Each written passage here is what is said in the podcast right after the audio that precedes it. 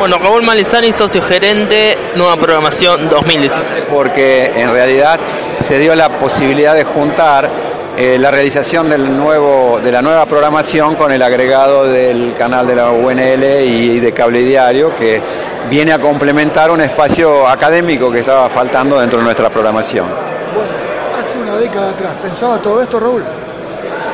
Sí, no en este nivel.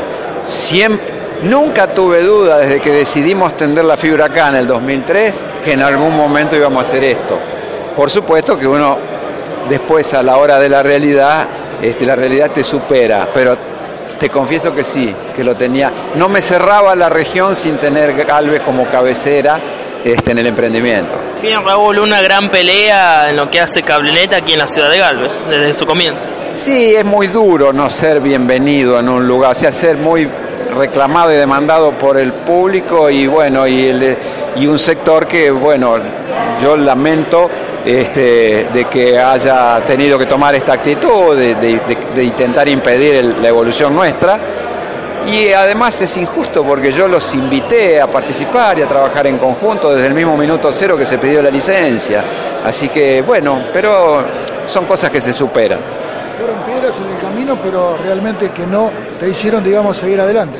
Sí, son pruebas. La vida está llena de piedras en el camino y bueno, pobre de aquel que se frene ante la primera piedra. Uno nunca sabe después que saca la piedra cuánto más grande puede ser la que sigue. Y bueno, en definitiva eso, de eso se trata, de la perseverancia, de la constancia. Nosotros conocemos esto, llevo 32 años haciendo esto. Y bueno, por supuesto que tenemos nuestros defectos y nuestros errores, pero conocemos este negocio, conocemos al medio, al sector, a los proveedores, y la verdad que no, nos pareció injusto claudicar sin defendernos y sin seguir empujando, sobre todo porque este, han habido actitudes casi de burla, ¿no es cierto?, hacia el emprendimiento con, la, con el, nivel de subestimación de, llegar a creer que porque se negaba un soporte nos íbamos a quedar quietos y no vamos a hacer nada. Pero bueno, aquí estamos. Bien, un gran sector. Digamos, eh, prácticamente estaría todo el cableado en la ciudad de Galvez. Sí, así es. Algo que debió quedar terminado en febrero de 2012 va a terminar en 2017. Esto es lo lamentable. Pero bueno, eh, más temprano, más tarde, mi, meta era terminar en diciembre de 2016, pero no vamos a llegar, se nos va a ir el primer trimestre del año que viene, el, mal tiempo, la lluvia, son cosas que nos frenan, todo es muy tedioso, pero bueno, vamos, lo vamos a hacer. Bien, Raúl, hablanos un poquito sobre este proyecto que es el cable fibra para eliminar el codificador definitivamente. Sí, eso está bueno. Digamos, la televisión por cable en Argentina adoptó un estándar digital antes que el gobierno dijera cuál iba a ser el estándar para la televisión digital abierta. Y así fue que todos nos metimos con el DBB. El DBB digital es la norma europea porque era la norma más barata y la más compatible con el PAL. Que nada tiene que ver el PAL con el digital, pero bueno, nos parecía que adoptar lo europeo era más, eh, nos entendíamos con España, era más amigable que lo americano.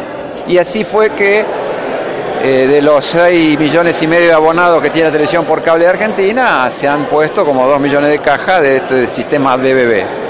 Con el tiempo, el gobierno resuelve adoptar el sistema japonés con modificaciones brasileñas y SDBT y aparece la TDA. La TDA que hoy nos permite tomar en HD Litus desde la repetidora de Santo Tomé, nos permite tomar televisión pública, Deporte TV y todo lo que el contenido que viene en alta definición. Y nosotros ya metimos toda esa TDA dentro de la fibra para que cualquiera que tenga su televisor LED y no quiera eh, comprar el premium ni la caja, que la damos en comodato, no la cobramos, pueda verla con el sintonizador de su televisor en modo directo.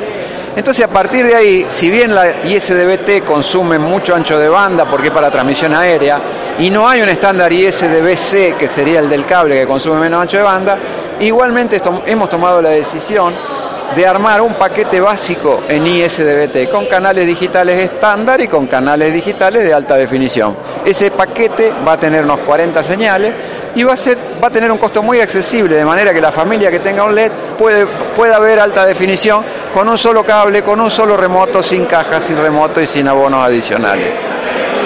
Bien, Raúl Malizani, socio gerente de Cablenet.